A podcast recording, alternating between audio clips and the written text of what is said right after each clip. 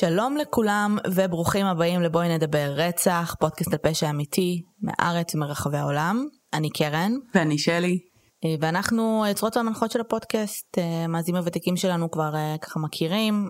ברוכים הבאים למאזינים החדשים, הגעתם לפודקאסט באווירת סלון קיזואלית, הוא לא מתוסרט, כשבכל פרק אה, מישהי מאיתנו מביאה איזשהו קייס ואנחנו דנות בו. היום הוא יום אה, האישה הבינלאומי, זאת אומרת כשהפרק הזה יצא זה יהיה יום אה, אה, האישה הבינלאומי ולכבוד היום הזה אה, אנחנו בעצם אה, עושים פרק מיוחד בשיתוף עם עמותת אה, פורום מיכל סלע, שאני בטוחה שכולם שמעו על העמותה הזו וכולם מכירים. אה, אנחנו מארחות היום שני מתנדבים אה, בעמותה, את יואל ואת מאיה שתכף ככה אה, יציגו את עצמם. אז אה, יואל ומאיה, אליכם.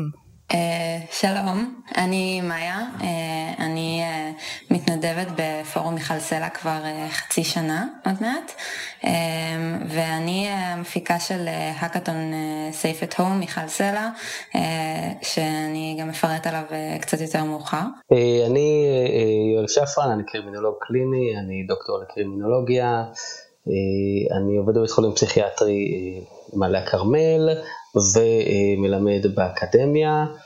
אה, זה פרק חמישי נראה לי שאני מתארח, אה, אבל הראשון בסדרת המאתיים. ואני בערך אה, כמעט שנה מתנדב בפורום מיכל סלע, ממש די מההתחלה, ובמקרה באיזשהו אירוע נפגשתי עם לילי בן עמי, אחותה של מיכל, היא המליצה לי להצטרף וכמובן שמחתי ואני שותף בכל מיני תהליכים שקורים, בכל מיני מיזמים שקורים, על רובם אני לא יכול לדבר כי הם עוד לא התגבשו ופורסמו, אני כן יכול לדבר למשל על כלבי מיכל סלע, שאלה כלבים ש... שנועדו להצטוות, בעצם זה כלבים יוצאי עוקץ, ששומרים על אישה שבעלה לשעבר או בן זוגה לשעבר ממשיך לאיים עליה ולהציק לה, אה, והיא מרגישה מאוימת ובסכנת חיים, אז הכלבים האלה אה, מאומנים ומאולפים יחד עם האישה, ובעצם לומדים לשמור עליה ולהגן עליה ולאפשר לה חיים שלווים ובטוחים, מה שלא היה לה בשנים האחרונות. אז, אה, אז אני חלק מהצוות שעוזר לבחור את ה... את האישה הבאה שתקבל את הכלבים. זה אחריות. אה, כן, זאת אחריות, זאת אחריות האמת שבגדול זה, זה להעריך סיכון, להעריך מסוכנות, שזה משהו שאני כמובן עושה במסגרת אה, העבודה שלי, ואומנם אה, זאת אחריות, אבל זאת אחריות שאני מוכן לקחת על עצמי, מתוקף תפקידי. וזהו באופן כללי, יש עוד המון דברים שאני מעורב, אבל כמו שאמרתי, אני עוד לא יכול לפרסם, אני מקווה שזה יתפרסם בהקדם, כי אז זה אומר שזה יצא. אני רוצה רגע לשאול לפני שאנחנו נכנסים ככה אה, לעניינים, אה, לשאול חצי מילה על הפרויקט הזה באמת של הכלבים, כי שמעתי עליו והוא נשמע לי מדהים, אה, זה באמת סופר סופר מקורי, ובאמת, נראה פרויקט ממש, ממש מעולה.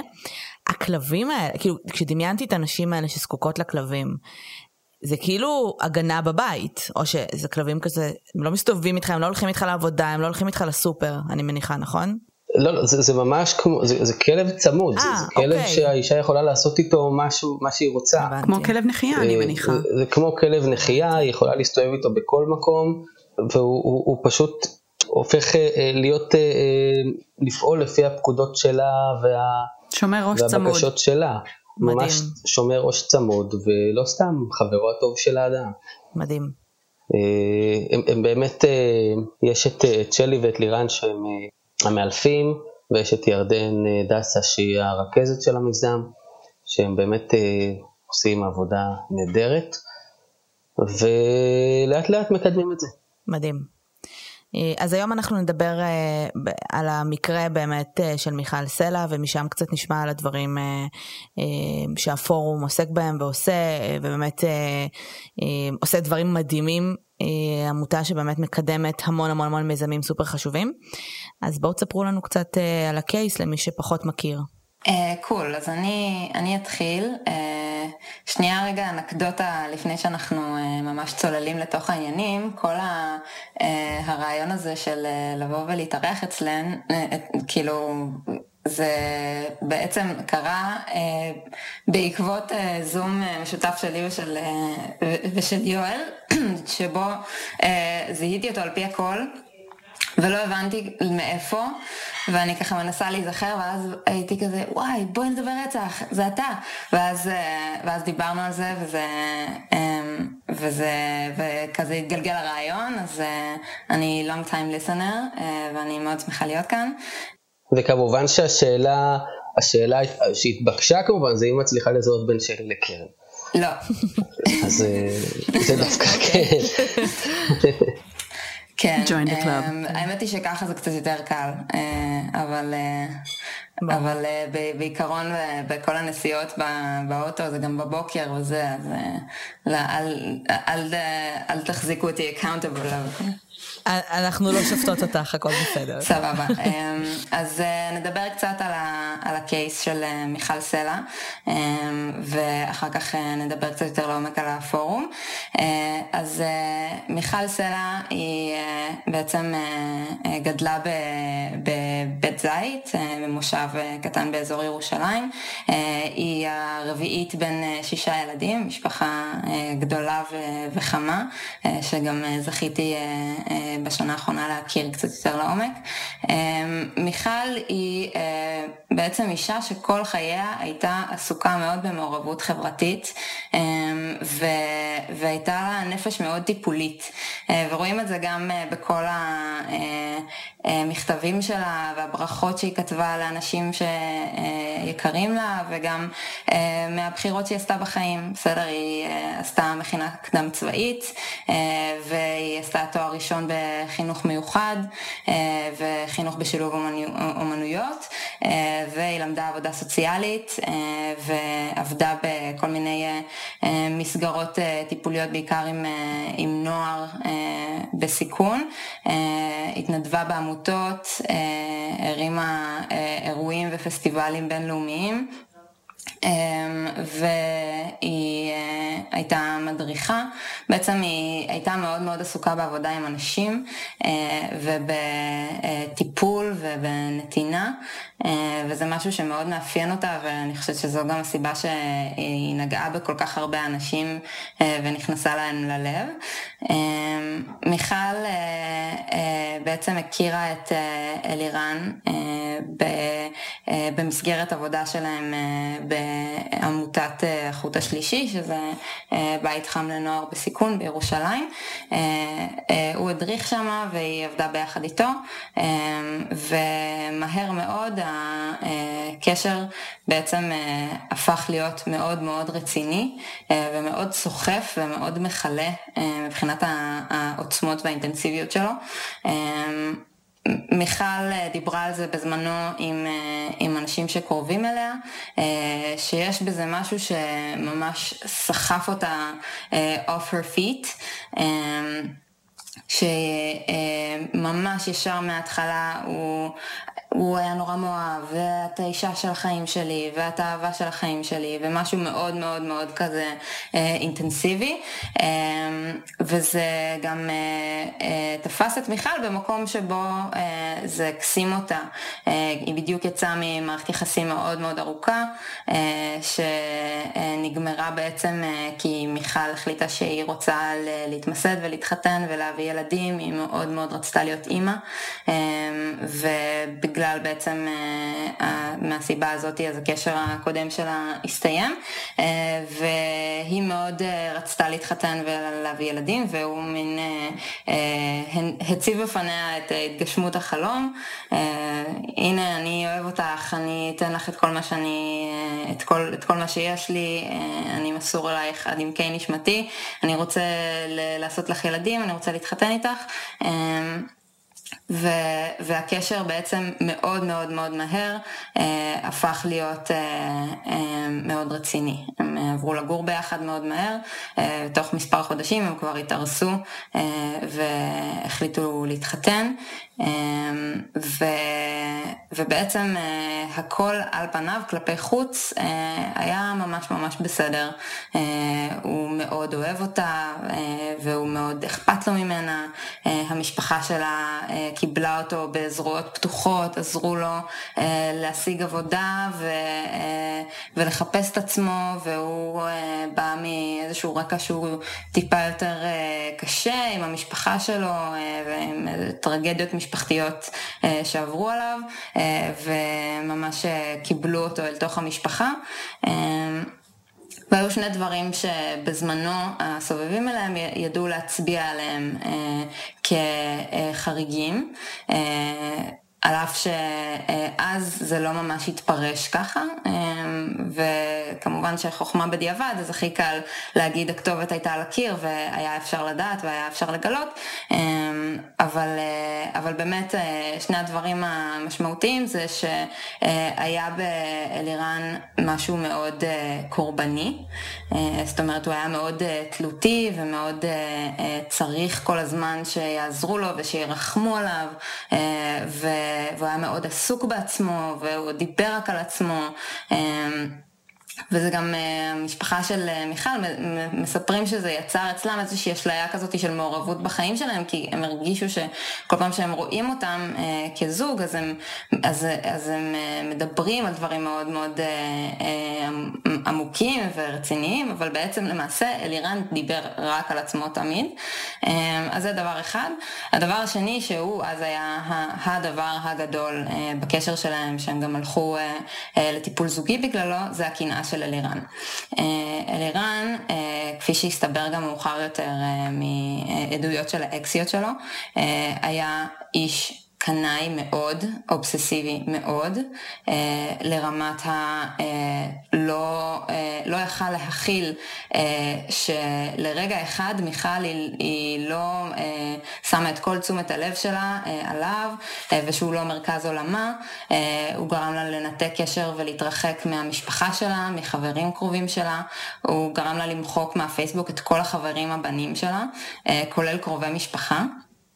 אמ, והיה מחטט לה אה, בחיים האישיים, היא הייתה צריכה לדווח לו, היא הייתה צריכה, אם היא הייתה בטלפון אז היא הייתה חייבת, במקרה שאלירן מתקשר, היא הייתה חייבת לעבור לשיחה איתו כדי שלא יחשוב שהיא מדברת עם איזה מישהו, או שהיא אה, בוגדת בו, או שהיא אה, לא אכפת לה ממנו, והיה כל הזמן מין אווירת כזאת ללכת על ביצים, כי מיכל צריכה לתת מעצמה בשבילו ולעזור לו, כי הוא במקום קשה, אמ, והוא מאוד מאוד רגיש, והוא כל כך כל כך אוהב אותה, והוא מרוב שהוא אוהב אותה אז הוא כל כך קנאי, אמ, אה, והקנאה הזאת זה משהו שגם אז מיכל דיברה עליו כמשהו שממש חונק את ציפור הנפש שלה.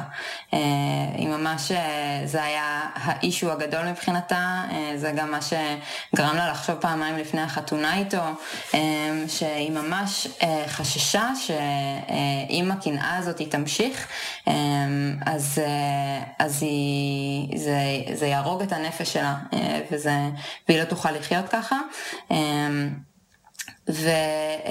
והקונספציה שהיא הייתה בה זה מין כזה, אוקיי, הוא קנאי, מכל בחינה אחרת, כש, כשטוב, אז ממש ממש ממש טוב.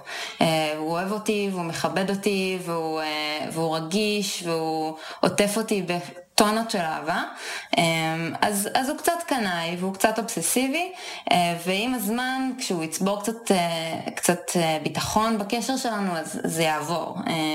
ומה זה הדבר הקטן הזה ש, שאני אוכל לבלוע את הצפרדע הזאת בשביל הבן אדם הזה שהוא כל כך אוהב אותי והוא גם כל כך צריך אותי. אמ, אז, אז בעצם הקשר שלהם אה, ממש מההתחלה אה, התאפיין באובססיביות של אלירן ובאינטנסיביות והמהירות של כל הדבר הזה. אה, ועם הזמן זה רק הלך והחמיר, בניגוד למה שמיכל חשבה בהתחלה. האובססיביות התגברה, הקנאות הפכה להיות יותר ויותר קיצונית, וגם הפכה ליותר יותר מעשים ולא רק רגש.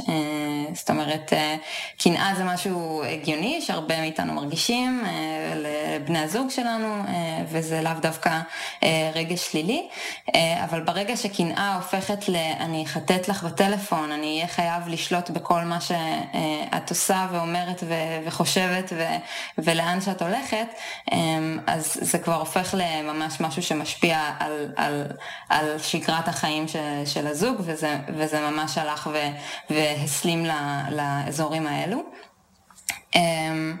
ובשבועות אה, שלקראת הרצח, אה, מיכל כותבת ביומן שלה אה, שבאמת הקשר ביניהם מידרדר, שהוא מבודד אותה, מונע ממנה להיות בקשר עם המשפחה ועם אנשים שקרובים לה.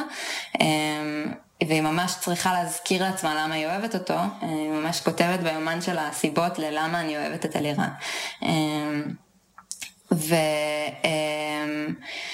והם אה, אה, בשלב הזה כבר יש להם אה, ילדה קטנה בת שמונה חודשים ומיכל כאילו הגשימה את החלום שלה והפכה לאימא ואנשים בסביבתה רואים שמשהו קצת לא בסדר ומשייכים את זה לזה שהיא אימא טריה וזה קשה ולא ישנים ובגלל זה לא עושים ילדים ואל תעשו את זה אף פעם. אז כאילו אף אחד לא ייחס לזה יותר מדי חשיבות אף אחד לא חשב שזה שזה איזשהו משהו נורא ואיום, היא כן אמרה פה ושם, כששאלו אותה על הזוגיות עם אלירן, היא לא כל כך, היא לא כל כך רצתה להתקרב לאזורים האלה, היא לא כל כך רצתה לדבר על זה. אה, היא מין כל, כל רגע שהיה לה בלי אלירן, זה היה הזדמנות אה, אה, לקחת זמן לעצמה, והיא לא רצתה בכלל ללכת מה, לאזורים האלה, זה רק בואו נהנה מהרגע הזה עכשיו. אבל כן, אה, כששאלו אותה, אז היא אמרה, לא טוב, אה, לא רוצה לדבר על זה. אמ, וממש בערב שלפני הרצח, אה, מיכל הייתה בסדנה לנשים, וזה ככה היה אירוע שמלא בנשים חזקות, של להתחבר לעצמה, להתחבר לנשים שסביבה.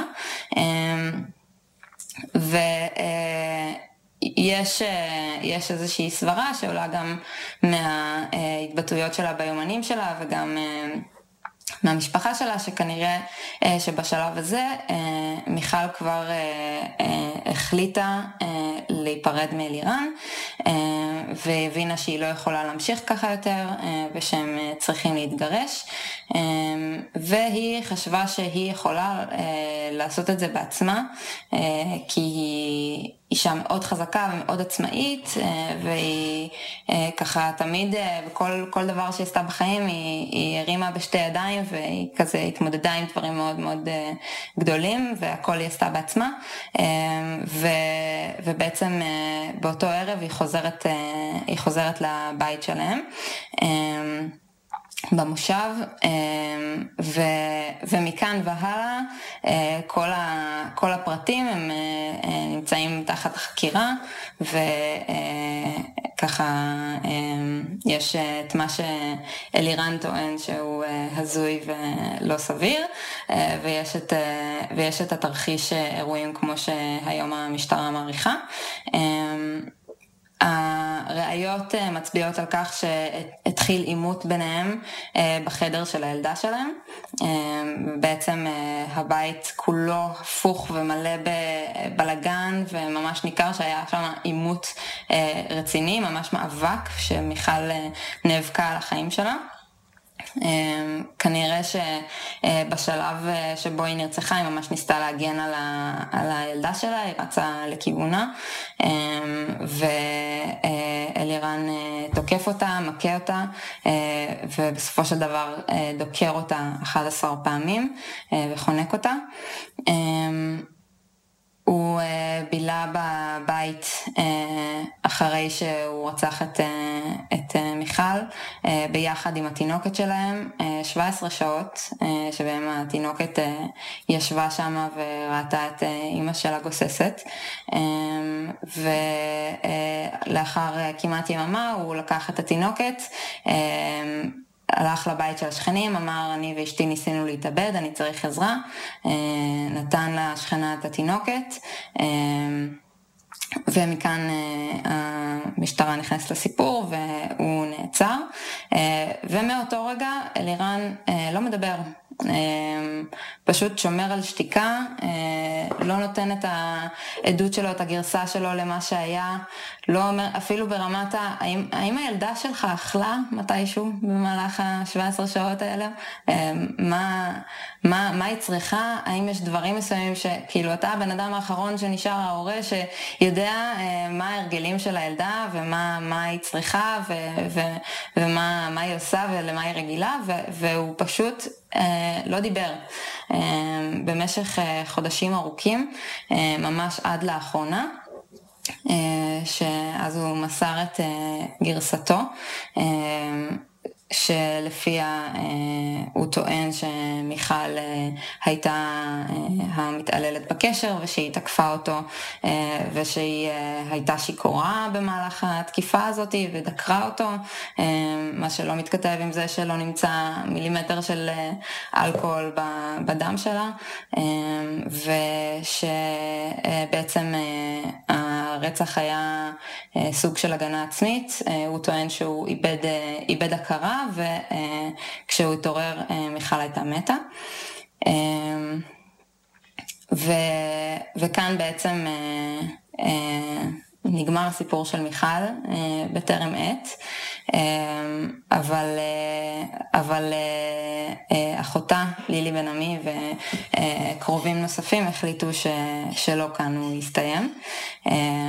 ואנחנו ניכנס לזה עוד מעט, אבל לפני כן אה, הייתי רוצה אה, להעביר את הבמה ליואל, שיספר קצת אה, על הדינמיקה הזוגית במערכות יחסים אלימות. אז בגדול, זוגיות אלימה, בין, בדרך כלל זה בין גבר לאישה, אבל לא רק, כלומר זה יכול להיות גם בין אישה לאישה ובין גבר לגבר, וזה גם לא חייב להיות מצד הגבר אל האישה, אלא גם מצד האישה.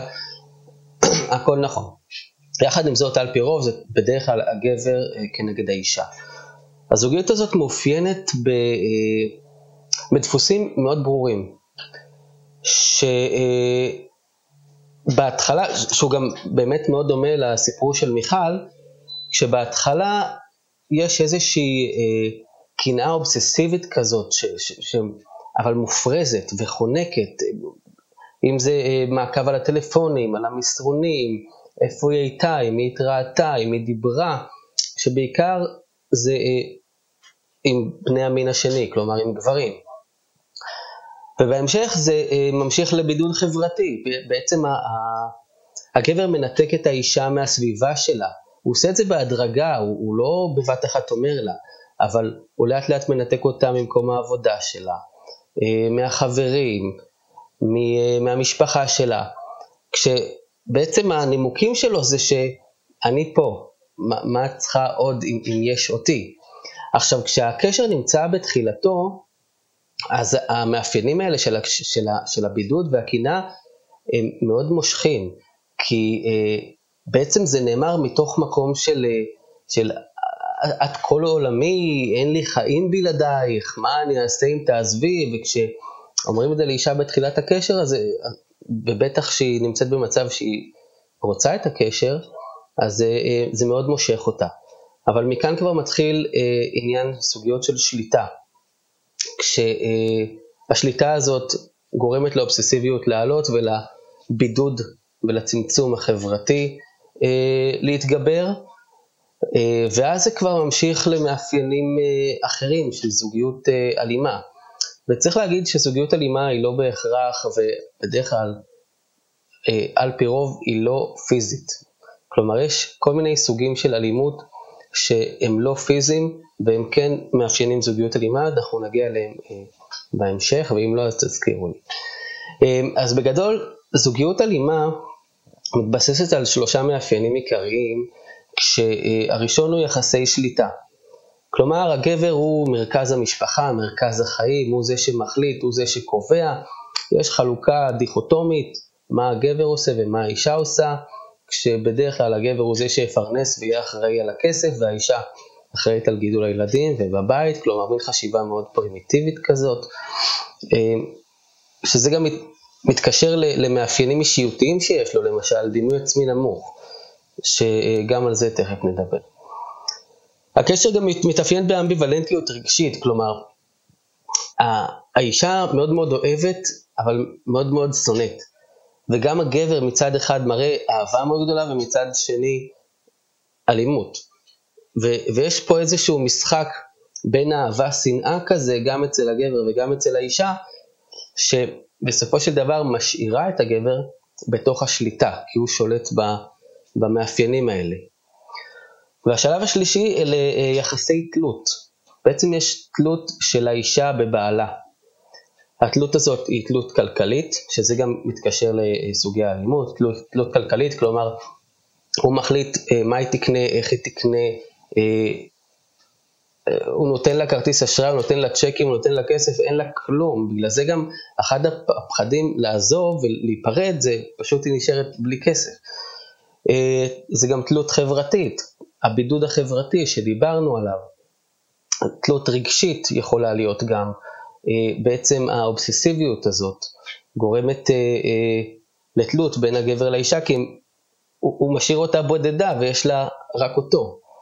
ותלות פסיכולוגית, ש, שגם כאן הוא גורם לה להרגיש שכל מה שהיא צריכה יש לה, שזה בעצם הוא, והוא גם שולט עליה, הוא קובע לה מה היא תלבש, עם מי היא תלך, איך היא תלך.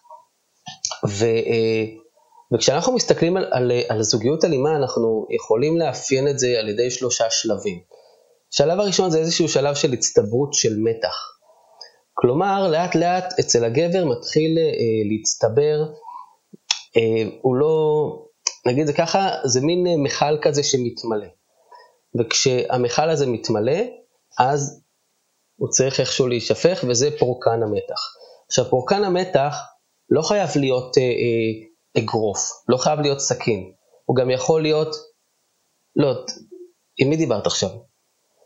אה, זה יכול להיות, אה, אל תלבישי את הסטרפלס. זה יכול להיות, אה, אולי לא תלכי עם חברים עכשיו, אולי תישארי איתי בבית. כלומר, זה, זה מתחיל משם. זה לאט לאט הופך ומידרדר. עכשיו, אחרי שיש את, ה, את הפורקן של המתח, כלומר את ההתנהגות האלימה, אז יש שלב שאנחנו קוראים לו ירח דבש, שזה השלב שבו הגבר בעצם מתנצל, מחזר, אוהב, מלטף, מחבק, וגורם לאישה בעצם לשכוח את ההתעללות שהייתה לפני כן. עוד פעם נצבר המתח, עוד פעם פורקן מתח, עוד פעם ירח דבש, ככה זה מעגל של שלושה שלבים, שככל שהוא עובר, הוא גם נהיה יותר, אה, יותר קצר, כלומר יש יותר התפרצויות, וגם אה, הוא מחמיר ומסלים, כלומר הוא הופך להיות חמור יותר. ואז מה האישה אומרת לעצמה? האישה יכולה להגיד לעצמה, למשל, היא מחפשת צידוקים, רציונליזציה. לזה שהיא נשארת בזוגיות הזאת. היא אומרת, אמ, כאילו, מגיע לי ש, שהוא נתן לי מכה, זה, זה, אני רציתי ללכת, מי אני בכלל שאני ארצה ללכת, אני צריכה להיות איתו.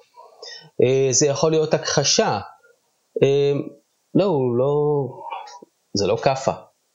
זה יכול להיות מינימיז, מיני, מינימיזציה, כלומר מזעור, אה, מזעור של, של ההתנהגות. אז הוא בסך הכל אמר לי לא לצאת עם חברים, מה, מה, מה, זה כזה נורא. ואז יש אה, כמו סטוקהולם, כלומר, היא, היא ממש מתחילה להזדהות איתו ועם ההתנהגות שלו ולקבל אותה ולהבין שמבחינתה ההתנהגות הזאת היא בסדר.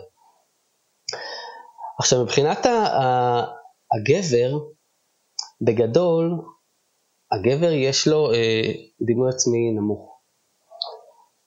אלה אנשים שברובם הם ריקים, הם חלולים, אין להם כלום, או אין להם הרבה בתוך, הם יכולים להיות, יכולים להיות מאוד מוצלחים כלפי חוץ, אבל בתוך תוכם הם, הם מאוד חלשים, ולכן הם צריכים מישהו לשלוט עליו, ובדרך כלל זאת תהיה האישה.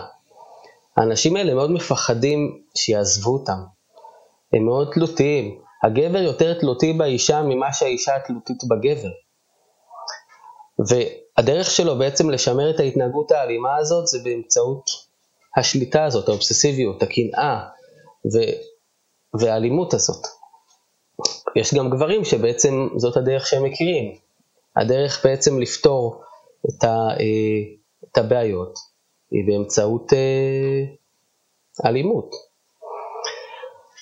עכשיו, אנחנו מאפיינים את הגברים, בעצם יש ארבע הפרעות אישיות, אה, שכמובן, אני לא מדבר פה, אני לא אומר שכל גבר שמתנהג בצורה אלימה הוא, אה, אה, הוא מופרע אישיותית, אבל כן יש קווי אישיות שאנחנו יכולים לראות. יכולים להיות קווי אישיות נרקסיסטית, כלומר, אנשים, גברים שהם צריכים את ההערצה הזאת, הם חסרי אמפתיה, הם חושבים שמגיע להם, הם חושבים שהאהבה שהם נותנים זאת האהבה האידיאלית. הם מאמינים שהם מיוחדים, ש, שהם צריכים לקבל יחס מועדף. יש uh, קווי אישיות גבולית. אנשים שהם, uh, מה שדיברנו על האהבה שנאה הזאת, יש חוסר יציבות.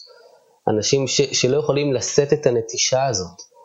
Uh, יש להם דימוי עצמי נמוך וגם באופן כללי הדימוי עצמי שלהם לא עקבי וזה יכול להוביל אותם להתנהגות אימפולסיבית לאיומים בהתאבדות, אה, לשינויים במצבי הרוח, התקפי זעם כאלה, קושי בשליטה על כעסים, וגם אצל אנשים עם הפרעת אישיות גבולית, אה, כשהם נכנסים לסטרס מאוד גדול, זה יכול להוביל אצלם לחשיבה פרנואידית, ממש, שהם יכולים לחשוב באמת, אפילו ברמה פסיכוטית, שהיא בוגדת בהם. אה, קווי אישיות תלותית, גם יש פחד מפרדות, הגברים אה, בעצם תלותיים בסביבה, הם, הם, אין להם כלום בתוך עצמם, הם לא סומכים על עצמם ולכן הם צריכים להתעלות על מישהו אחר, וכשהם נתלים על האישה, אז היא כל עולמם, וכשהאישה מבקשת להיפרד מהם, אז מבחינתם הקרקע נשמטת מתחת לרגליים, ואין להם מה לעשות אלא פשוט לזכות בשליטה האחרונה, שזה לרצוח אותה. אה, וכמובן יש את קווי האישיות האנטי-סוציאלית שהאנשים האלה אלימים באופי שלהם, מניפולטיביים, שקרנים, אה, רגזניים כאלה, פותרים סכסוכים באמצעות אלימות, זה מה שהם מכירים, זה מה שהם יודעים. יש להם, אה, הם חסרי אחריות, הם חסרי חרטה, כשבעצם אלה המאפיינים העיקריים של הגברים האלה. אמ, מבחינת המאפיינים של הנשים המוכות, אז קודם כל, אני, זה, לא, זה לא נשים מוכות, כי אמרנו שזה לא תמיד באלימות, אלא זה אלא נשים שחיים בשבי האלימות, חיות בשבי האלימות. אמ, הרבה מהן, אה, בעצם יש איזשהו עניין של התקשרות, התקשרות אה, אה, לא תמיד טובה, לא תמיד נכונה. בגלל שהן נמצאות בזוגיות כזאת, הם יאשימו את עצמן, תהיה להם הערכה עצמית נמוכה. הם יכחישו את האחריות של הגבר בזה, שזה, בזה שהוא בעצם גורם לזה. הן אפילו מרחמות עליו, אה, והן נשארות שם כי הן בעצם מפתחות אה, חוסר אונים נרכש כזה. כי זה מה שהן אה, יודעות, וזה מה שהן מכירות. וגם מאוד מפחדות, כי בסופו של דבר גם אם הן יעזבו, אז הן יהיו לבד, והן לא רוצות להיות לבד, הן רוצות להיות בזוגיות, גם אם הזוגיות הזאת היא אלימה. או לחלופין, אפילו, אה, כאילו, אה, יש את הפחד אה, של ברגע שאני אפרד ממנו, ברגע שאני אה, אגיד לו שאני רוצה להיפרד, אני רוצה להתגרש, אני רוצה שהוא יצא מהבית, אז, הוא, אז האלימות תקבל ביטוי פתאום. ראינו את זה גם בסיפור של מיכל, גם בסיפור של דיאנה. זה חשוב להבין שהרבה פעמים הפרידה עצמה היא בעצם הטריגר לאלימות הקשה וזה בעצם הרבה פעמים מה שקורה, שברגע שהאישה סוף סוף מחליטה להיפרד, אז, אז מגיע הביטוי האחרון של האלימות שהיא גם אחרי נקודת האל-חזור. ובגלל זה אנחנו הכלל הראשון והכי חשוב שאנחנו יכולים להגיד פה, ולילי בן עמי אומרת את זה בכל במה אפשרית, אסור להיפרד לבד. אסור להיפרד לבד. אמ, עדיף שהפרידה תהיה לא מול הגבר, אלא כשאת במקום אחר, אמ, עם, או מקום תומך, או משפחה, או חברים, או אפילו מקלט, אבל לא לעשות את זה לבד בבית. אמ, אסתר אהרונוביץ' נרצחה ביום שהיא נתנה את מסמכי הגירושין לבן זוגה. הבת שלה גם, אנחנו עובדים על איזשהו פרויקט ביחד, קוראים לה מעיין. היא נרצחה כמה חודשים אחרי מיכל, ממש לפני פחות משנה. אלה בגדול המאפיינים והדפוסים גם של הגבר וגם של האישה. עכשיו צריך להבין שהאלימות במשפחה היא מאפיינת את כל שכבות האוכלוסייה, את כל המגזרים, את כל התרבויות. זה לא חייב להיות אישה ממעמד סוציו-אקונומי נמוך, זה גם יכול להיות מנכ"לית או מטפלת או פסיכולוגית או אה, אה, מנהלת או מרצה, כולן כולן, וזה גם יכול להיות אה, יהודייה, ערבייה, אה, נוצרייה, אתיופית, אה, רוסייה, אה, צברית, זה לא משנה. זה נמצא בכל השכבות. הסטטיסטיקות אומרות שיש בסביבות 200 אלף נשים אה, שחוות אלימות בתוך המשפחה. אנחנו מעריכים שזה בערך פי שתיים, כי הנתונים האלה נלקחו לפני יותר מעשר שנים, ובממוצע נרצחות בסביבות 20 נשים בשנה, בסביבות 200 נשים בעשר שנים. 25 אה, נשים נרצחו ממש בשנה החולפת, אה, וגם למגיפה בדיוק. היו את האותות שלה. בדיוק כמו שבאתי להגיד, שאני מניחה שבעת קורונה המספרים גבוהים יותר. כן חשוב לי להגיד רגע, כי זה באמת דברים שאני שומעת, שאנשים מדברים על הקורונה, הקורונה לא יוצרת אלימות במשפחה. הקורונה לא. פשוט מסלימה אלימות שכבר קיימת, נכון? הקורונה בעצם יוצרת... לבידוד. אה, היא, היא בעצם יוצרת אה, אה, תנאי לחץ שגם זוג שהוא שהוא על פניו אה, אה, לא, לא, לא חווה דפוסי אלימות כאלה, עדיין בגלל שנמצאים שני אנשים באותו מקום כל הזמן, זה יוצר דינמיקה שלפעמים יכולה אה, להיות קונפליקטואלית, והחיכוכים האלה, ככל שהם מתגברים, אז זה גם יכול להוציא התנהגויות של אנשים שהם לא בהכרח מתכוונים אליהם. חשוב גם לומר שהאסקלציה היא לאו דווקא הדרגתית. זאת אומרת, הרבה פעמים אה, יש אה, את, ה, את האובססיביות ואת הקנאה ואת הביטויים שהם לאו דווקא אלימים ברמה הפיזית או, או ממש התעללות לשמה, ושהדבר הזה מסלים ישר לכדי אלימות פיזית מאוד מאוד מאוד קשה. אין איזה שלבים קבועים שצריך לעבור בדרך, של קודם יש לי פנס בעין ואחר כך אני הולכת לבית חולים ואז בסוף הוא רוצח אותי. זה ממש ממש לא, לא ככה. הכוונה שלי זה שזה לא שיש עכשיו זוגיות, לא יודעת, ש... ש... את נמצאת בזוגיות שעל פניו הכל בסדר ואין את האובססיביות, בסדר? אין את הקינה, הגיעה הקורונה, יש לחצים, הוא רוצח. זה לא, זה לא יכול, בעיניי לפחות. נכון, גם, אבל גם זה כל כמו... כל הקייסים שהיו לאחרונה, של הרצח, mm-hmm. זה לא בא משום מקום. זאת אומרת, זה שוב, אני לא, לא מדברת על... את צודקת, אבל אני רוצה להשוות את זה ל gun control. אמ, כי בעצם כמו שאומרים שכאילו הגישה לנשק לאו דווקא כאילו מה שגורם לאנשים לרצוח היא פשוט עוזרת לפטאליות של, של הרבה מאוד מקרי אלימות. אז גם פה כאילו הקורונה עצמה לא מייצרת את הבעיות האלה שקיימות בתוך מערכות היחסים אבל יכול להיות שהיא גורמת לאסקלציה יותר קיצונית וככה בעצם כן מגבירה את האחוז של אלה שעוברים מ-X ל-Y. עכשיו כאן, כאן אנחנו חייבים להגיד שתמיד יש כתובת על הקיר. תמיד יש סימנים מקדימים. לא תמיד אנחנו רואים אותם, לא תמיד רואים אותם בזמן, לא תמיד מי שצריך לראות אותם רואה אותם, וכאן אני ממש לא אומר שהאישה צריכה לראות, אלא גם הגבר, או גם החברים שלו, או גם הסביבה שלו, או גם ההורים שלו צריכים להיות קשובים ולדעת. אני, אנחנו כמובן ממש לא מאשימים את האישה במה שקרה לה וזה שהיא לא שמה לב, כי עם כל הכבוד, אה, אישה לא צריכה לעשות אה, PCLR ומבחני אה, פסיכופתיה לבעל, לגבר שהיא יוצאת איתו. מומלץ, אבל לא כדאי. והאישה, לא כל אישה היא מאבחנת הפרעות אישיות.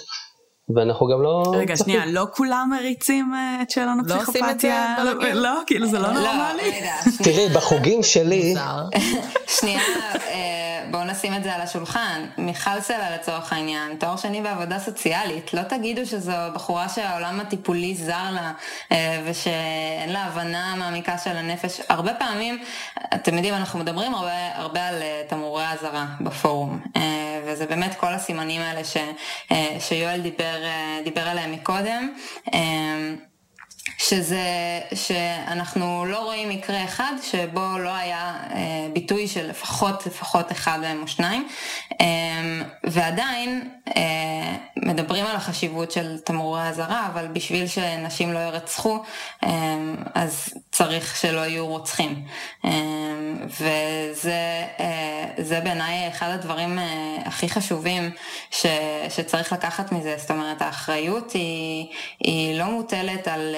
כתפי האישה בלבד אה, לזהות את הסכנה. אה, תמרורי אזהרה הם גם עבור הגבר וגם עבור הסביבה שלו. אה, ואני, ואני אגיד יותר מזה. לילי בן עמי, אחרי הרצח של אחותה, היא שאלה את עצמה שתי שאלות. האחת זה, איך, איך לא זיהיתי? איך לא ראיתי? איך, איך, איך זה יכול להיות? אנחנו כזאת משפחה חמה, כזאת משפחה אוהבת ו- ועוטפת ותומכת, איך לא ראיתי שום דבר? אמ, והשאלה הבאה שהיא שאלה את עצמה זה מה היה יכול להציל את אחותי? ו- ומתוך הדבר הזה בעצם קם פורום מיכל סלע, אה, שמאז אה, פועל באמת בכל אה, ערוץ וכל מגזר אפשרי, בשביל למגר את, ה- את התופעה הזאת של אלימות במשפחה, ולהגיע לאפס נרצחות בשנה. אנחנו בפורום ממש תופסים את זה כמו, ש- כמו שפעם היה מקובל שמרביצים לילדים בבית ספר, או שפעם היה הרבה יותר מקובל הטרדות מיניות במקום העבודה, שידברו ככה על התופעה הזאת של אה, אלימות כלפי נשים, שזה יהיה מין, אה, זה משהו כזה אה, שחלף מהעולם הזה ושכבר ש, שכבר לא קורה ושכשזה קורה זה, זה מעורר זעזוע ו, ולא עובר בשתיקה אף פעם. זה קצת עצוב שבשביל שפורום כזה יוקם ובשביל שיתחיל הגל המטורף הזה של אה, מודעות, שאנחנו קוראים לו גל מיכל, אה, כי זה באמת מה שקרה גם במגזר הציבורי אה, ובמשרד הרווחה וגם בציבור הרחב. בשביל שזה יקרה הייתה צריכה לרצח מיכל ו... וספציפית הייתה צריכה להירצח אישה יפה ולבנה ממעמד סוציו-אקונומי גבוה בינוני ושיש לה את כל הוויים בצ'קליסט שיעוררו את הזעזוע והתדהמה של, של אנשים בציבור. אבל חשוב להגיד, פורום מיכל סלע זה גם הפורום של רואן אל-קטנני ושל טטיאנה חייקין ושל מאיה וישניאק וזה פורום שבא לתקוף את, את כל התופעה הזאת ולמגר אה, באמת כל ביטוי של אלימות במשפחה, אה, פיזית, מילולית, מינית, דיגיטלית, אה, פיננסית. ו, אה, והוא לא מתמקד רק בפתרונות אה, והתמרורי אזהרה, שזה הדברים שאנחנו רואים הכי הרבה בתקשורת. אה, יש עוד המון המון דברים שהפורום עוסק בהם, שאמורים לתת מענה גם, גם לגבר, ו, ולתת מענים שהם הרבה יותר מגוונים ממה שאנחנו ראינו עד עכשיו.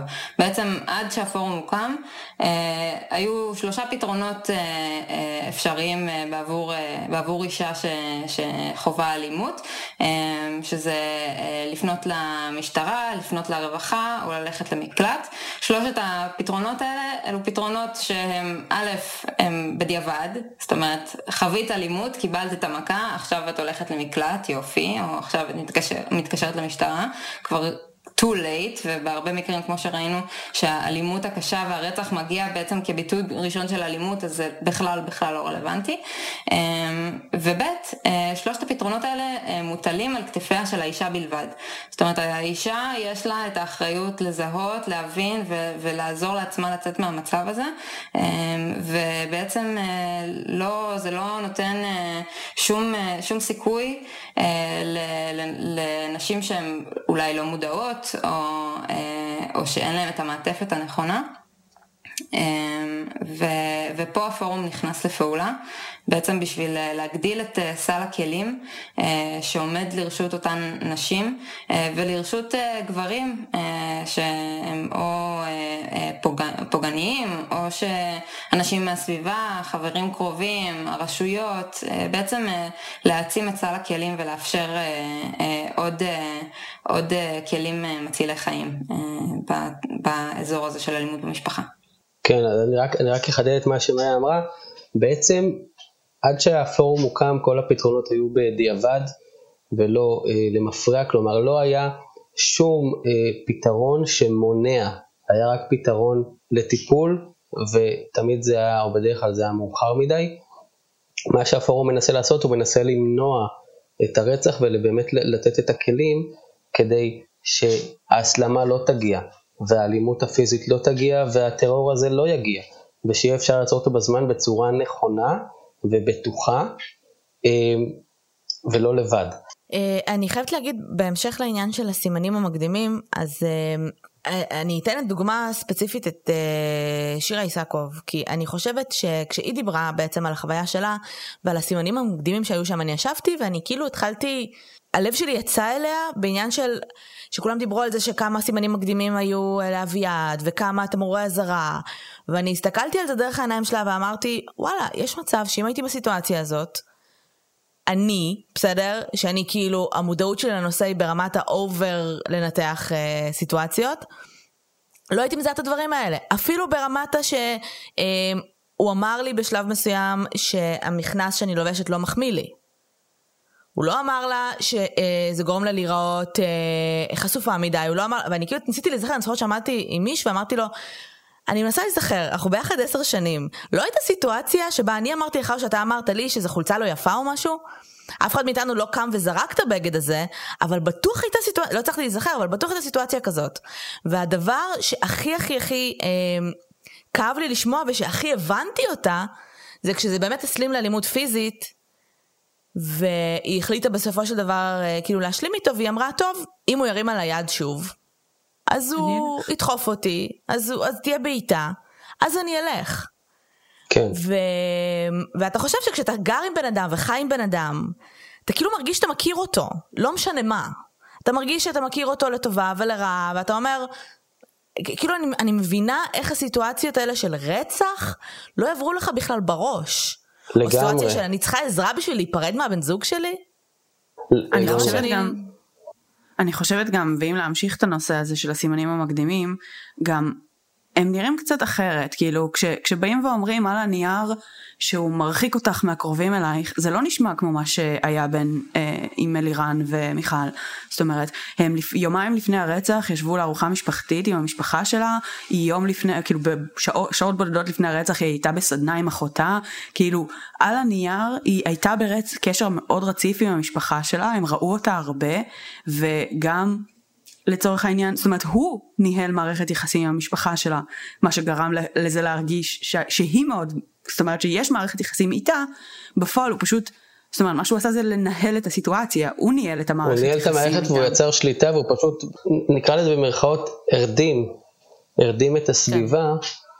אה, כדי לא לעורר את, ה, את, ה, אה, את האלימות הזאת. עכשיו, צריך להבין שבאמת הגברים האלה, גם אלירן בעדות שלו אמר שהוא היה קורבן של הסיטואציה ושבעצם הוא הגיב בהגנה עצמית כי מיכל תקפה אותו.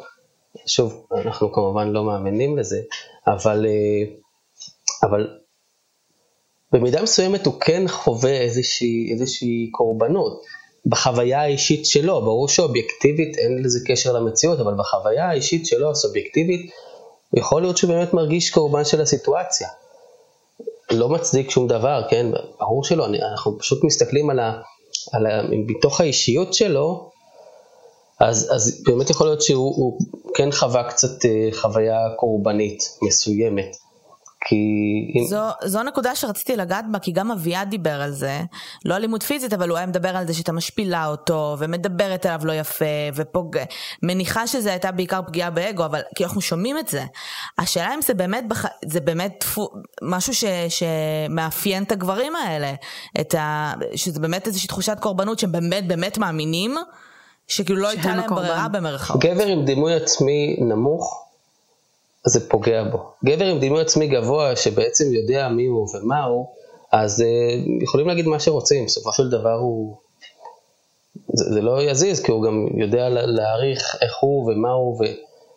והגברים האלה שהם ריקים, אז כשמרוקנים אותם עוד יותר, או מדברים ומשקפים להם את הריקנות שלהם, אז זה באמת uh, יכול להיות uh, או פגיעה נרקסיסטית, שיכולה באמת להוביל להתנהגות אלימה, uh, או, או תגובה אנטי סוציאלית, כלומר תגובה שהיא אלימה מתוך הסל כלים שאני כגבר אנטי סוציאלי מכיר, שזה פשוט mm-hmm. להגיב בצורה אלימה, כי זה מה שאני יודע. אז בואו, טוב, יש לנו הרבה מה לדבר ואין לנו הרבה זמן, אבל כן רוצה לגעת קצת בעניין של באמת, של הגבר, בסדר? כי אנחנו באמת כל הזמן, אה, כמו שאמרתם, אה, דואגים ככה, יש המון המון תמרורים ואזהרות, ואנחנו דואגים מאוד להזהיר את האישה, ושוב, אני אומרת גבר ואישה נטו כי סטטיסטית זה מה שקורה, אה, אבל אנחנו רגע רוצים להבין ולזהות גם את הדפוסים של הגבר כדי להבין, מה שהכי מעניין אותי, זה שאני בעבודה שלי יודעת שמי שאתה כבן אדם והאופן שבו אתה מתנהג זה לא עבודה ובית. הרבה פעמים, אני עוסקת בגיוס, הרבה פעמים דפוסים שמלווים אותך בעבודה ודרך שבה תתנהג בסיטואציה מסוימת תלווה אותך גם בדפוסים אחרים בבית או בכל מקום. פה מה שבאמת באמת מסקרן אותי זה שהמון המון המון מהגברים האלה הם גברים ש...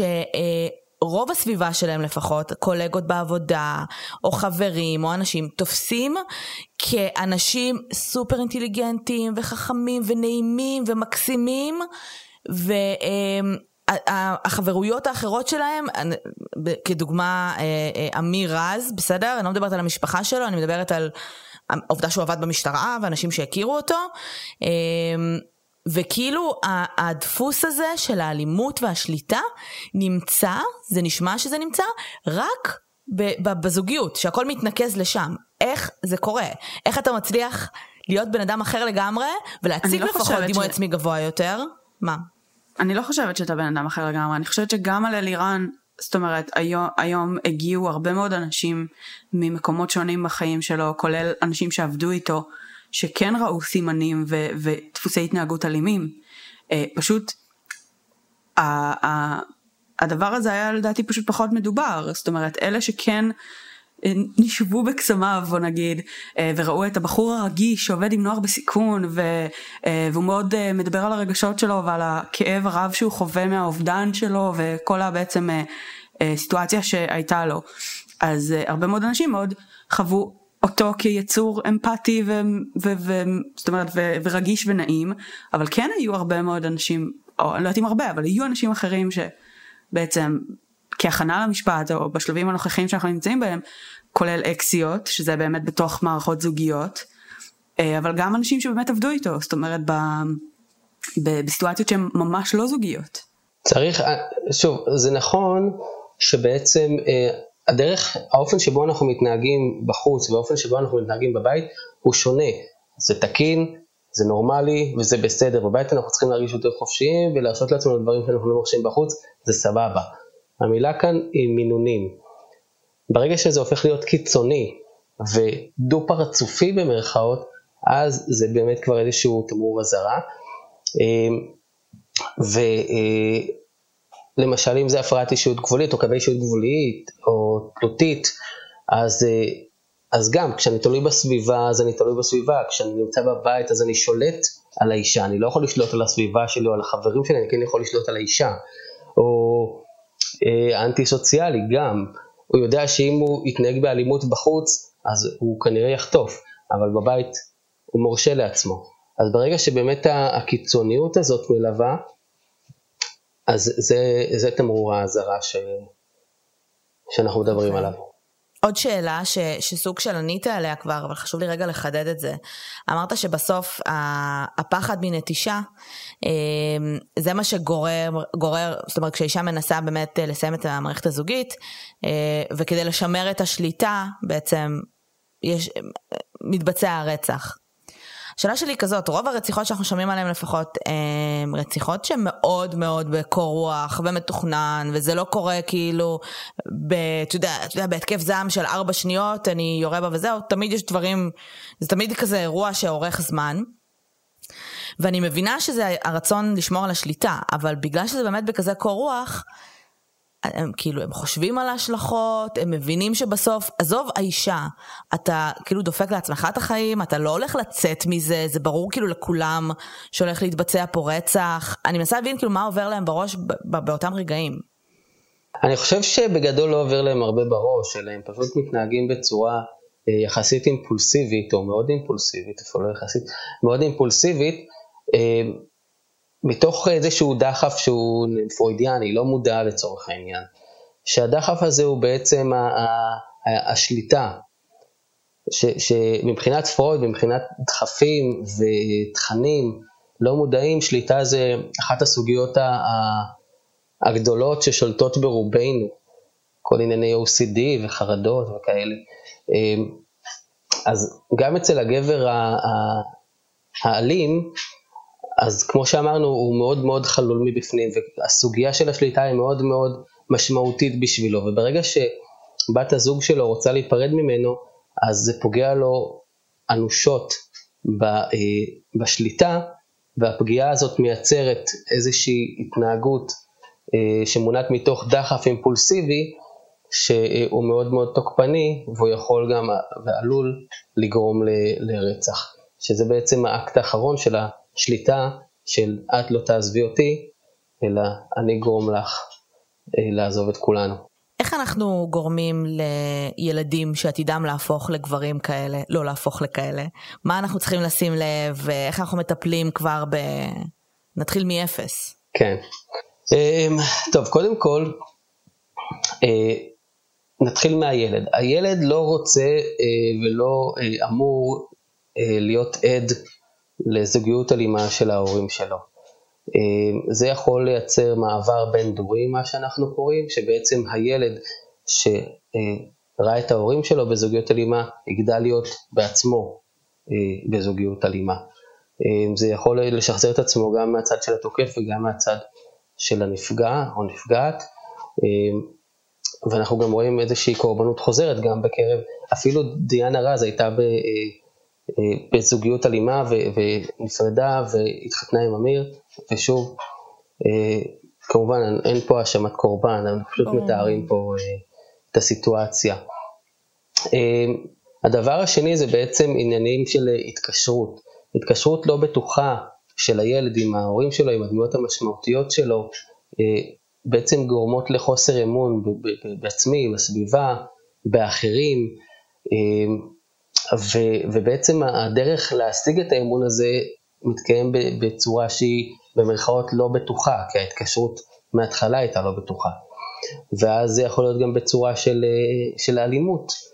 אה, כלומר, הילדים האלה שחווים איזשהו חסך פסיכולוגי, יכול להוביל אותם בעתיד למלא את החוסר הזה, את הריקנות הזאת, בשליטה אה, אלימה, שיכולה לבוא לידי ביטוי בצורה אה, גם או סמויה אובססיביות תקינה, או גלויה, שזה כבר האלימות וההתנהגות המעשית. אה, ובאמת אה, הילדות יכולה אה, לנבא הרבה פעמים את ההתנהגות בבגרות. Okay. אבל, אבל בסיטואציות כאלה אנחנו כל כך, אין לנו כל כך שליטה. זאת אומרת, אם הילד באמת גדל בבית אלים, סביר להניח שגם ההיקשרות שלו היא לא, לא בטוחה, מה קורה אחרי? זאת אומרת, ברגע שהילד קצת גדל, מה אני כמורה צריך לשים לב אליו, כגננת, כ... אתה יודע, שבסוף, אוקיי, יש לנו פה בעיה, נולדנו לתוך, נולד לתוך איזושהי סיטואציה, גדל לתוך איזושהי סיטואציה, איך אני מתקן את זה ו... כאילו שלא העתיד שלו הוא דומד להיות, uh, אתה יודע. כחברים, כאחים, כ- כהורים, זאת אומרת כן. באמת uh, בכל סיטואציה שהיא, uh, איך, מה, מה אפשר לעשות? אנחנו ממש נחפש את המעורי האזהרה כבר מגיל צעיר. כלומר, עצם זה שהילד uh, מתנהג בצורה קיצונית, בצורה אימפולסיבית, בצורה של uh, חוסר כבוד, בעיקר כלפי uh, המגדר השני לצורך העניין, uh, כל אלה יכולות, יכולים להעיד על מה שקורה בבית. וזאת בעצם הדרך שהוא גדל בה, וזה מה שהוא מכיר, זה מה שהוא יודע, וככה הוא גם מתנהג. לא תמיד הוא מודע לזה, ואני חושב גם שבאופן כללי, העניין של, של המודעות והתובנה של, של, של גברים אלימים שהם כאלה, היא לא קיימת הרבה פעמים. כלומר, לצורך העניין, סתם דוגמה, נגיד, אני, אני לא יודע, אני, אני נותן כדוגמה, לצורך העניין, אלירן מלול לא בהכרח ידע שהוא מסוגל לרצוח, עד שלכאורה הוא הגיע לקצה. ולכן המטרה שלנו גם בפורום זה, זה לגרום לגברים לעצ... בעצמם להבין עוד מראש שהם עלולים להפוך לכאלה אם הם לא יעצרו את זה עכשיו או יטפלו בזה עכשיו כשזה עוד אה, יחסית נמוך והם עוד מבינים שההתנהגות שלהם היא, אה, היא מסוכנת והם עוד אכפת להם במידה מסוימת מבת הזוג שלהם ומהקשר. ברגע שזה כבר מגיע להתנהגות שהיא אלימה אז כבר יש כאן את העניין של אה, כבר אין למי לדבר.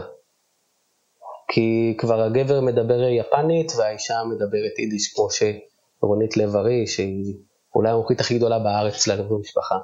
אה, אז אני כאילו רוצה להוסיף מה, מהזווית המאוד מאוד לא מקצועית שלי, אה, שנראה לי שכמו שלאישה, אם אני מסתכלת על עצמי, גם אם אני הייתי עכשיו אה, נמצאת בזוגיות אלימה, אני חושבת שהיה לי מאוד מאוד קשה אה, לבוא ולהגיד לעצמי שאני נמצאת בזוגיות אלימה. יש בזה משהו שהוא מצטייר כנורא...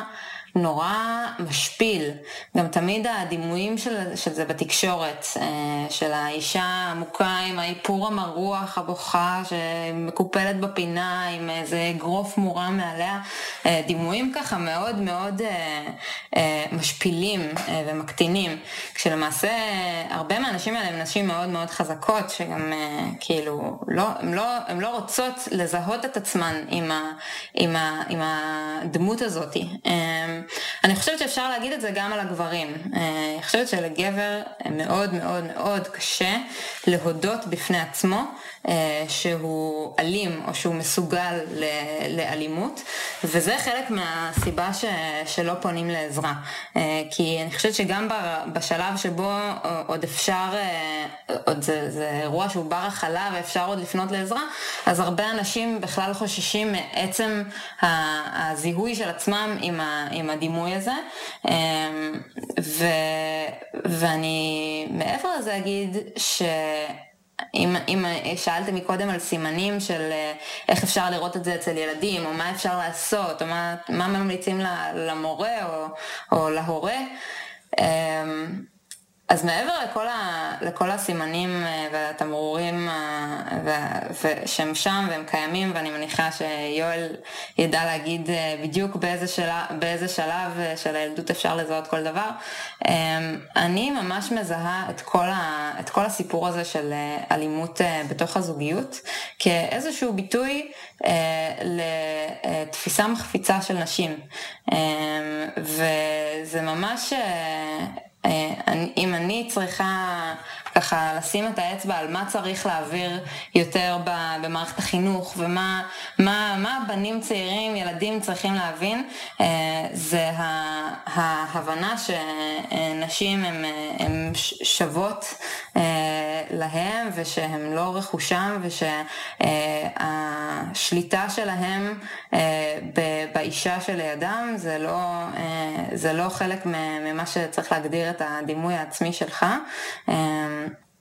ושפשוט נשים הן בנות אדם, אה, עם כמה טריוויאלי שזה נשמע אה, בעולם שבו אנחנו נמצאים, אה, מסתבר שזה, שזה, עדיין, שזה עדיין משהו שצריך להזכיר לעצמנו ושצריך להזכיר ל, לילדים במערכת החינוך, כי בסוף עוד ביטוי קטן של, של החפצה ועוד ביטוי קטן של השפלה של נשים או התנהגות מקטינה של נשים, ובסופו של דבר כל, ה, כל הדברים האלה מצטברים לכדי, אה, אה, לכדי הרוצח אה, ואיך שהוא תופס את אשתו. זהו. כשבעצם הפורום עובד חזק גם על, ה, על העניין של החינוך וההסברה, באמת ירדן פריימן שהוא הגיס של לילי, הגיס של מיכל, הוא נשוי לליאת שהיא אחות שלהן, ה... והם גם מגדלים את הבת ומגדלים את הבת של מיכל, ואני בכוונה לא אומר לאלירן, כי גם חוק האפוטרופסות שעבר, שלל ממנו את כל הזכויות למזלנו, שגם שם כן, הפורום היה מעורב. צ'יפס, מסטיק, לא יודעת איך... מנסים להיות איך, בכל מקום. להגיד את זה שאנחנו מדברים באותו זמן על הכל. ממש. זה פשוט ממש, ממש חשוב להדגיש את זה שהפורום פועל בכל כך הרבה ערוצים כל כך שונים אחד מהשני. המון המון. אז באמת ירדן הוא ראש הזרוע החינוכית והוא עושה עבודה מדהימה, ובאמת צריך להגיד גם שכל הפורום, גם מאיה וגם אני וגם כולם עושים את זה בהתנדבות מלאה. אה, אנחנו לא מקבלים על זה כסף, אנחנו עושים את זה בנוסף, מתוך אה, תחושה של, של צדק יותר נכון, וכמובן של שליחות.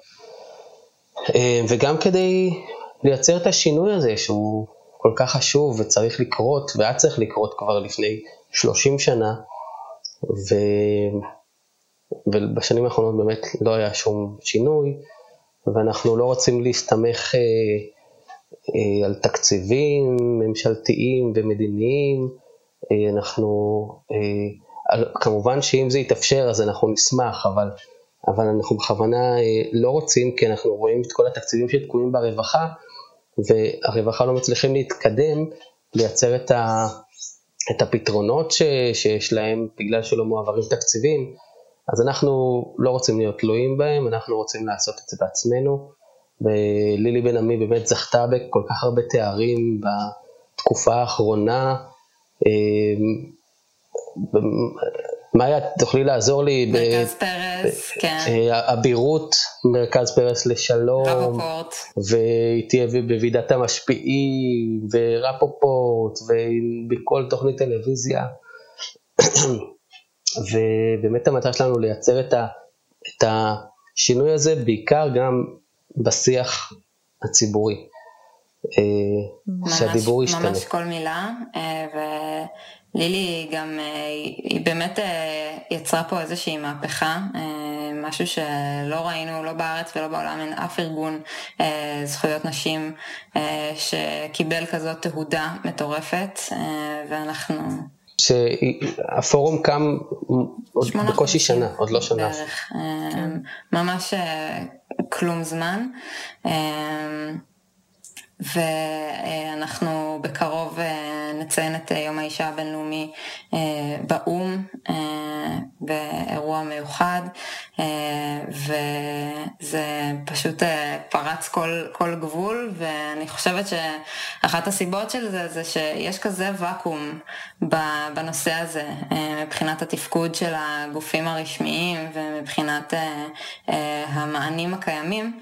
אה, שאני לפחות בחוויה שלי, כשאני באה לגייס, אה, לגייס אנשים לפורום, לגייס תומכים, לגייס ספונסרים, זה ישר, עוד לא סיימת משפט, וזה ישר כן, מה, מה צריך, מה אפשר, מה, מה, מה אני יכול לתת.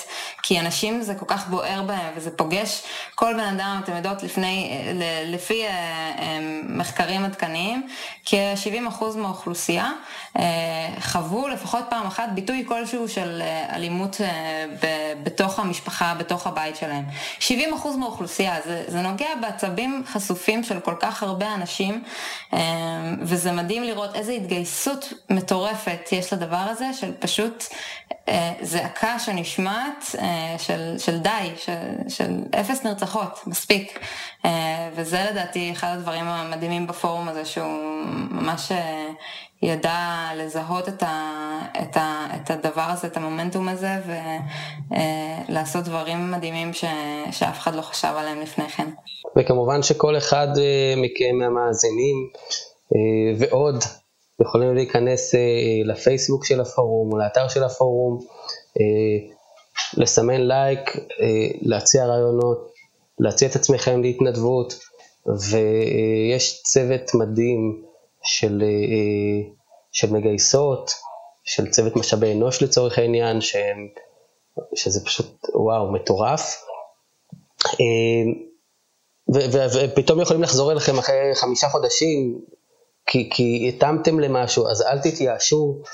אה, זה קרה לנו בישיבה לפני שבוע בערך, שפתאום מישהו אמר, וואי, חזרתם אליי כזה, כתבתי מזמן, שכחתי כבר שכתבתי, אז אנחנו לא שוכחים, אנחנו איתכם, וכמה שאנחנו יכולים לעזור ולהיעזר, אנחנו uh, נעשה את זה. Uh, וההתגייסות של כמה שיותר אנשים היא חשובה. ואני ומאיה נהיה שם, וכמובן לילי וירדן וכולם. מדהים. אה, אז באמת העבודה שאתם עושים מדהימה ואני כן ככה מעודדת כל אחד ואחת מכם להיכנס לפייסבוק של הפורום, אה, לפחות לראות קצת מה הם עושים, אה, כל אחד גם, אה, יש אופציה גם לתרום כסף, או לתרום את הזמן שלכם, או כל, כל אחד ומה שהוא יכול ורוצה, כי באמת באמת עושים פה הרבה מאוד דברים, ואני חושבת שאחד הדברים שעשה הכי הרבה עדים זה באמת העניין הזה של החוק. אפוטרופסות. אפוטרופסות. כן, שממש, שעכשיו כבר לצערי הרב, שצריך, שאנחנו רואים אותו בא לידי ביטוי, אה, גם במקרה של אה, אה, אמיר וגם בכל מיני, אמיר רז וגם כל מיני, mm-hmm. כל מיני מקרים אחרים.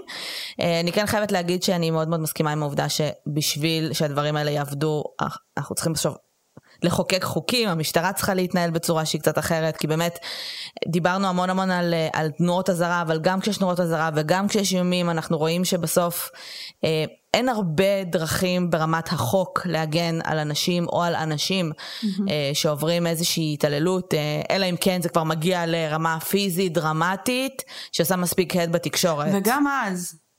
וגם אז יכול להיות מצב שבו הבן אדם ילך לכלא ואז יחזור לאותו בית. כן. שזה גם בעיה, לפעמים גם הענישה במאסר היא של כמה חודשים, אז אפילו לעשות עבודה טיפולית זה חסר ערך, ואותו גבר חוזר אפילו עצבני יותר הביתה, אה, ובאמת אם היינו יכולים אפילו כחלופת מאסר לכפות את הטיפול הזה, אז זה יועיל ויטיב הרבה יותר עם הגברים ועם הסביבה ועם האישה.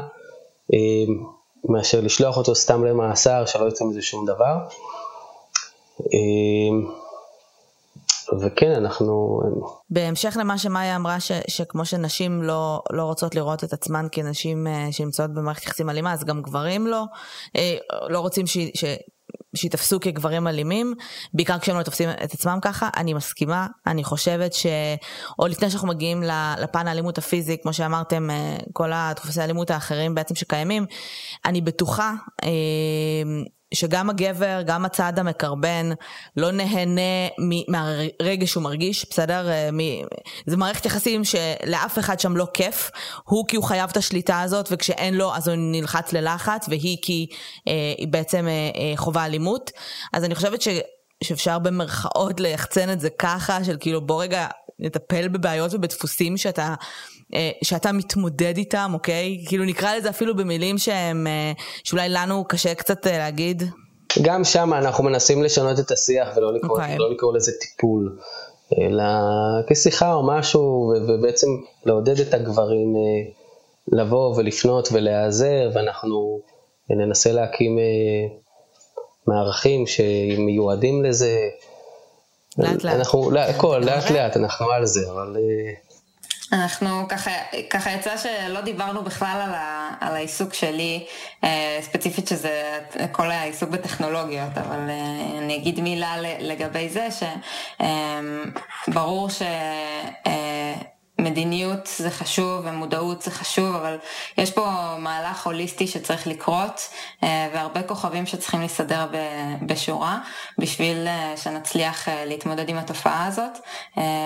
ופה נניח כשאני מדברת על, על טכנולוגיות, זאת אומרת היום כבר הגענו למצב שמספיק שאני עוד לא הספקתי לחשוב על זה שבא לי המבורגר ופייסבוק כבר יודעת לפרסם לי את הרשת המועדפת עליי, אז למה שלא נהיה... נהיה במקום של גבר אלים עוד לא הספיק להבין שהוא אלים בכלל ו, ומפרסמים לו, אה, לא יודעת, סדנת שליטה בכעסים או, או שיחה עם מטפל או שאלון לאבחון עצמי. אה, ומהבחינה הזאת אה, באמת השמיים הם הגבול, יש אה, המון מיזמים שנכנסו לתוכנית האקסלרטור של פורום מיכל סלע ושהשתתפו בהאקתון סייף את הום ויש המון המון אתגרים וכיוונים אפשריים שבהם הטכנולוגיה יכולה להיות כלי משלים ומציל חיים, לא פחות מחקיקה ואכיפה. תני איזה דוגמה או שתיים אה, מטכנולוגיות כאלה. אמ, אז אה, למשל... ש, ש, שבעצם יצאו מתוך הפורום מהאקתון הקודם. Mm-hmm. אז uh, למשל, uh, uh, דמיין שבמקום היי uh, סירי, היית יכול להגיד איזשהו, איזושהי מילת מפתח אחרת, שבעצם ישר מפעילה את, ההקלטה בטלפון שלך ומתקשרת לאיש קשר נבחר ש, שאת סומכת עליו, ו, ויודעת לזהות לפי הדינמיקה של הכל, האם מדובר ב... סיטואציה אלימה אה, או מסוכנת. אה, אז היו לנו המון טכנולוגיות אה, בהאקתון הקודם שבעצם עסקו בזיהוי על פי קול ודברים בסגנון שהם יותר באזורי לחצני המצוקה. זאת אומרת, משהו שאמור ממש ברגע האמת להציל ולקרוא למשטרה או לבן אדם שאת סומכת. היו טכנולוגיות שהן יותר בשביל להשיג שליטה בחזרה של האישה. כי בעצם כל התהליך, גם, גם תהליך החוק והאכיפה ובאיזשהו מקום גם התמרורי אזהרה, יש איזשהו שחזור של הטראומה של אובדן השליטה מבחינת האישה. זאת אומרת, פתאום זה כבר לא בידיים שלי, פתאום... אני לא, לא מקבלת את ההחלטות לגבי החיים שלי ויש עוד גורמים שמעורבים בסיפור ופתאום אה, אה, השכנה שלי או הבוס שלי יכולים ללכת ולדווח עליי וזה שוב איזושה, איזושהי תחושה כזאת של אובדן שליטה.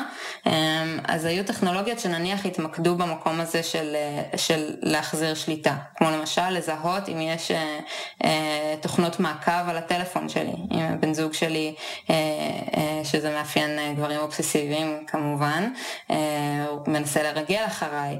אה, אז היו דברים בסגנון הזה, היו ממש אה, אה, המון טכנולוגיות אה, באזורי ה data science וה machine learning של האיתור והזיהוי המוקדם והאבחון, אז ממש מאוד מאוד מגוון, והשנה אנחנו מצפים למיזמים לא פחות יצירתיים. מהמם. טוב, אז... בגדול זה החמישים סנט שלנו לכבוד יום האישה הבינלאומי.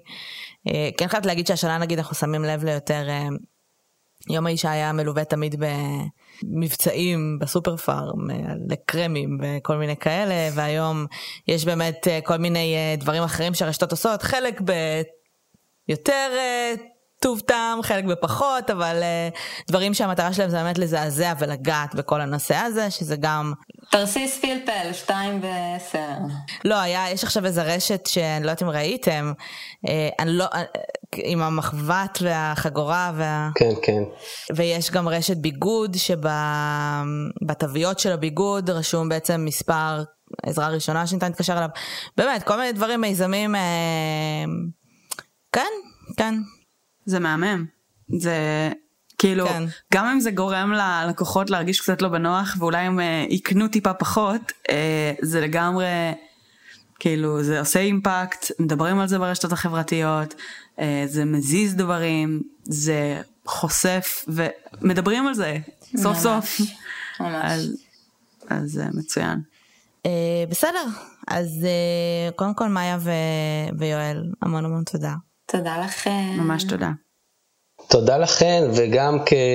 כיום האישה הבינלאומי, אז גם לכן, שתי נשים חזקות שמובילות פודקאסט מוביל ומצליח, אז כל הכבוד, המשיכו כך. תודה. תודה. אנחנו נמשיך לדבר על רצח, תודה. כן, אמ, ואנחנו נאחל לכם אה, יום האישה אני לא, לא יודעת, לא יכולה להגיד יום האישה שמח. בואי נאחל, בואי קודם כל נאחל לכן, לכן, נשים מאזינות שלנו, אה, לא להירצח, זה, אה, זה האיחול שלי. אה, גברים שמאזינים לנו, לא לרצוח, קודם כל נתחיל מזה. אה, ושכולנו כחברה אה, פשוט נשתפר בזה ממש. בקונספט אי הרציחה. אה, אוקיי. Okay. כן, כן. למרות, אני וקרן נהיה ממש בסדר עם זה שיגמר לנו התוכן. אנחנו לא חושבות שזה אי פעם יקרה, אבל אנחנו בסדר עם זה. אמ, אה, את מדברת על, את- כאילו הפכת את זה עכשיו לרצח כללי, כאילו? כן, לא, פשוט כבר אמרנו אל. תרצחו לכולם, אז כאילו זה נשמע קצת כאילו, טוב, אם אף אחד לא ירצח ואף אחד לא תירצח, אז אז קצת אנחנו נהיה מובטלות, אבל נראה לי שיהיה בסדר, כן. אנחנו בסדר עם זה. אה, אבל כן, אה, ובואו כולנו נהיה טובים יותר בלזהות את הסימנים ולהיות שם בשביל הקרובים אלינו, כשמישהו מנסה להרחיק אותם, או כאילו כשיש איזושהי בעיה, אה, ו- ולקוות אה, שנצליח, למרות שבסופו של דבר אנחנו פשוט כחברה צריכים להשתפר, אבל עד אז בואו נזהה סימנים. אם... אה, אה, ואני רק... סליחה, כן. אה, רציתי רק להגיד שאם, אה, שוב להדגיש שאם מישהי חווה או חווה או אה, מוטרד אה, אה, מהסובבים אותו, אה, מוטרדת, אה, אפשר לפנות אה, אה, לאתר של פורום מיכל סלע, יש שם את כל הפרטים של כל הגורמים הרלוונטיים אה, שאפשר לפנות אליהם בנושא אלימות במשפחה, זה חשוב מאוד. אני- גם, ש- גם שלי תעלה את זה אה, לפייסבוק, כן, את, ה, את הדף מידע הזה. נעלה הכל. נכון. אה, ואני מאחלת, אני, אני רק רוצה להגיד לכל אחד ואחד מכם, כל מי שמאזין לנו, כל מי שככה אה, נמצא בזוגיות או רוצה זוגיות, שמגיע לכם את הזוגיות שאתם רוצים, ומגיע לכם להיות בזוגיות שמרימה אתכם למעלה. אה, ותומכת בכם ומוסיפה אור לחיים שלכם אה, ולא מורידה אתכם ו- ו- ויש זוגיות שמאופיינת באהבה, אה, באהבה גם מאוד מאוד חזקה ולא לא כל דבר שהוא ממש ממש טוב גם צריך להיות ממש ממש רע. ואני מאחלת את זה גם לגברים שנמצאים בזוגיות שבהם הם חייבים שליטה ו- ו- ואני מאחלת לכם זוגיות שבה תרגישו חופשיים ושכולם יהיו חופשיים ושכולם יהיה טוב. אה, ואפשר להגיע לשם, פשוט צריך לבקש עזרה, אנחנו לא נולדים ב- עם- ו- ואנחנו טובים ב- בלהתנהל במערכת זוגית או בכלל במערכות יחסים. אה, דפוסים קשה לשנות אבל זה אפשרי, וזהו, ו- וזהו. תודה שהאזנתם. תודה רבה. תודה לכולם. תודה. תודה על האירוח. תודה לכם. ביי. ביי.